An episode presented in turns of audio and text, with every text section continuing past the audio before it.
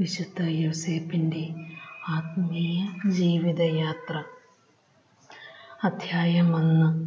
ജോസഫിന്റെ കുടുംബം വംശം ജനന സമയത്തിന് മുമ്പ് നടന്ന അത്ഭുതം. ദൈവമായ കർത്താവ് വിശുദ്ധ ജോസഫിന് തന്റെ ഏകജാതന്റെ മാതാവായ പരിശുദ്ധ മറിയത്തിന്റെ ഭർത്താവായിരിക്കാൻ മുൻകൂട്ടി നിശ്ചയിച്ചിരുന്നു. അതിനാൽ അവളുടെ നിരവധിയായ സവിശേഷതകൾ ജനനസ്ഥലം വംശപരമ്പര എന്നിവയിലും എല്ലാറ്റിലും ഉപരിയായി കൃപാവരങ്ങളുടെയും സുഹൃത്തുക്കളുടെയും അളവിലും അവർ തമ്മിൽ സാമ്യവും സാദൃശ്യവും ഉണ്ടായിരിക്കണമെന്ന് അവിടുന്ന് ആഗ്രഹിച്ചു.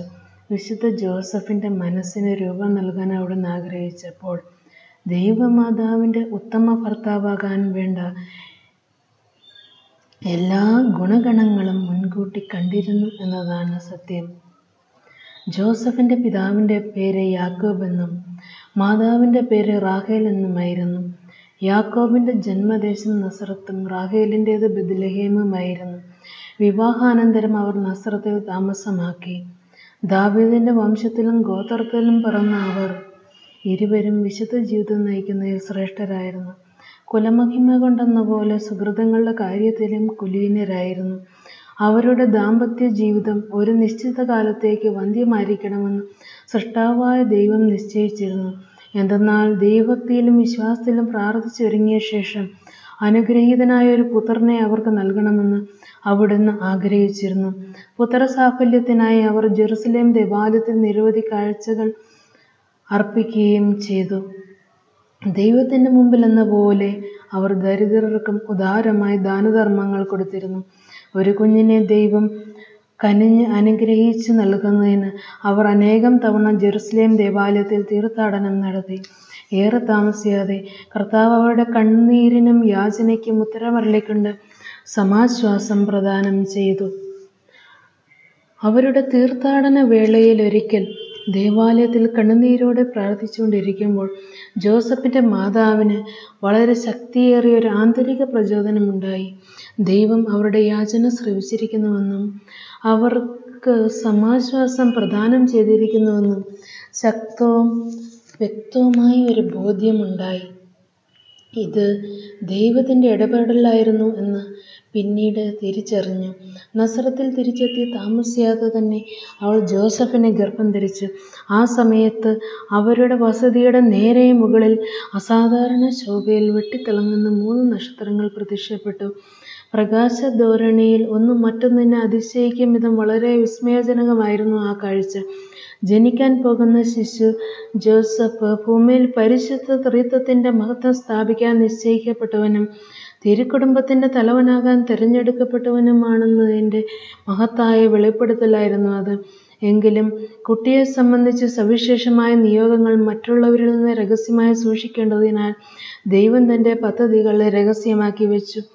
ശിശു അമ്മയുടെ ഉദരത്തിൽ അവളുടെ ഹൃദയത്തിന് തൊട്ടു കീഴെ വളർന്നു വരികയാണ് അത് അവളിൽ വലിയ സമാശ്വാസമാണ് ഉളവാക്കിയത്. അവൾ പൂർവാധികം ശക്തിയോടെ സുഹൃതങ്ങൾ അഭ്യസിക്കുകയും സൽകൃത്യങ്ങൾ പ്രവർത്തിക്കുകയും ചെയ്തു. ജോസഫിന് ശാരീരിക പോഷണം മാത്രമല്ല അമ്മയുടെ സുഹൃതങ്ങൾ വഴിയുള്ള ആത്മീയ പോഷണവും ലഭിച്ചുകൊണ്ടേയിരുന്നു. മാതാപിതാക്കളുടെ ആനന്ദം വീണ്ടും വർദ്ധിപ്പിക്കാൻ കാരണമായ ഒരു സംഭവമുണ്ടായി. ഒരു ദിവസം ദൈവത്തിന്റെ മാലാഹ പ്രത്യക്ഷപ്പെട്ട് ജനിക്കാനിരിക്കുന്ന ശിശുവിനെ സംബന്ധിച്ച് ചില വിശുദ്ധ രഹസ്യങ്ങൾ അവർക്ക് വെളിപ്പെടുത്തി. അവർ ഇരുവരോടും സ്വപ്നത്തിലാണ് മാലാഹ സംസാരിച്ചത്. അമ്മയ്ക്ക് നൽകിയ വെളിപ്പെടുത്തലിൽ അവളുടെ ഹൃദയത്തിന് തൊട്ടുതാഴെ കഴിയുന്ന ശിശു വാഗ്ദാനം ചെയ്യപ്പെട്ടിരിക്കുന്ന മിശിയായി കാണാനും അവനോടൊത്ത് ജീവിക്കാനുള്ള ഭാഗ്യം സിദ്ധിച്ചവനാണ് എന്നാണ്. അവനെ നിതാന്തര ശ്രദ്ധയോടും ദീർഘവിഷ്ണത്തോടും കൂടി വളർത്തുവാനുള്ള ഉത്തരവാദിത്തമാണ് ദൈവം അവളുടെ മേൽ വെച്ചിരിക്കുന്നത്. അവൾ അവനെ ജോസഫ് എന്ന് വിളിക്കണം. ദൈവത്തിന് മുമ്പിൽ അവനൊരു മഹത് വ്യക്തിയായിരിക്കും ഇതാണ് ജോസഫിന്റെ മാതാവിന് മാലാഹ വെളിപ്പെടുത്തിയത്. ജോസഫിന്റെ പിതാവിനും ഒരേ സന്ദേശം തന്നെയാണ് മാലാഹ വെളിപ്പെടുത്തിയത്. എന്നാൽ അപ്പനും അമ്മയ്ക്കും രാജകീയമായ ഈ രഹസ്യം മറ്റാരോടും അവരുടെ ശിശുവിനോട് പോലും പറയാൻ അനുവാദമുണ്ടായിരുന്നില്ല.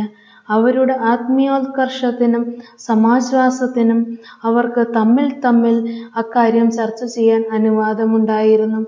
തങ്ങളെ പരമേൽപ്പിച്ചിരുന്ന കർത്തവ്യങ്ങളും അതിന്റെ പൂർണതയിലും ഐക്യത്തിലും നിർവഹിക്കുന്നതിനു വേണ്ടിയായിരുന്നു അത്. വിശുദ്ധ ലിഖിതങ്ങളിൽ നിഷ്കർഷിക്കുന്നത് പോലെ അവർ കുട്ടിയെ വളർത്തുകയും പരിശീലിപ്പിക്കുകയും ചെയ്യേണ്ടിയിരുന്നു. അതീവ രഹസ്യമായി അവർക്ക് ലഭിച്ച സ്വപ്നത്തിലെ സന്ദേശത്തിൽ കുട്ടിയുടെ മാതാപിതാക്കൾ അതിയായി ആനന്ദിച്ചു. സ്വപ്നത്തെക്കുറിച്ച് അവർ പരസ്പരം സംസാരിച്ചപ്പോഴും ഇരുവർക്കും ഒരേ ദർശനം തന്നെയാണ് ലഭിച്ചതെന്ന് മനസ്സിലായി. തങ്ങളെ സമർത്ഥമായി അനുഗ്രഹിച്ച കർത്താവിനെ അവർ അകമഴിഞ്ഞ് സ്തുതിക്കുകയും നന്ദി പറയുകയും ചെയ്തു. ആത്മീയമായി ഉണർന്ന് ധീരമായ സൽകൃത്യങ്ങൾ ചെയ്യാൻ അത് അവർക്ക് പ്രചോദനം നൽകുകയും ചെയ്തു. വളരെ വിവേകത്തോടും ജ്ഞാനത്തോടും കൂടി അവർ തങ്ങൾക്ക് ലഭിച്ച സന്ദേശങ്ങൾ രഹസ്യമായി സൂക്ഷിക്കുകയും മാലാഹ പറഞ്ഞ നിർദ്ദേശങ്ങൾ വീഴ്ച വരുത്താതെ നിറവേറ്റുകയും ചെയ്തു പോന്നു. ജോസഫിന്റെ അനുഗ്രഹീതയായ മാതാവ് പ്രാർത്ഥനയിലും ഉപവാസത്തിലും ദൈവത്തെ സ്തുതിച്ച് സമയം ചെലവഴിക്കുകയും ഭാഗ്യവാനായ കുഞ്ഞിനെ ഗർഭം ധരിക്കുവാൻ തന്നെ തെരഞ്ഞെടുത്തതിനെ പ്രതി നിരന്തരം കർത്താവിന് നന്ദി പറയുകയും ചെയ്തുകൊണ്ടിരുന്നു.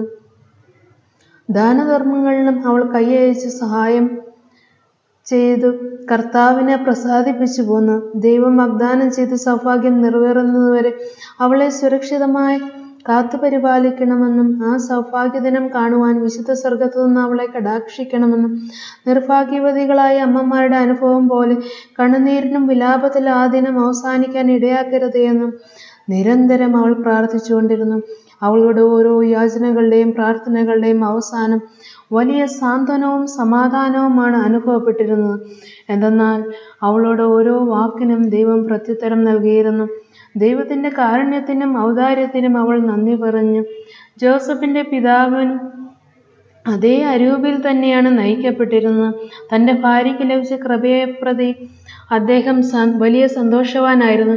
ഹൃദയം നിറഞ്ഞ ആനന്ദത്തിലും ആത്മാവിന്റെ പ്രകാശത്തിലും അവൾ തന്റെ കുഞ്ഞിനെ ഉദരത്തിൽ വഹിക്കുന്നതിനെ ഓർത്ത് അവൻ തന്റെ ഭാര്യയോട് ചേർന്ന് കർത്താവിന് നന്ദി പറഞ്ഞു.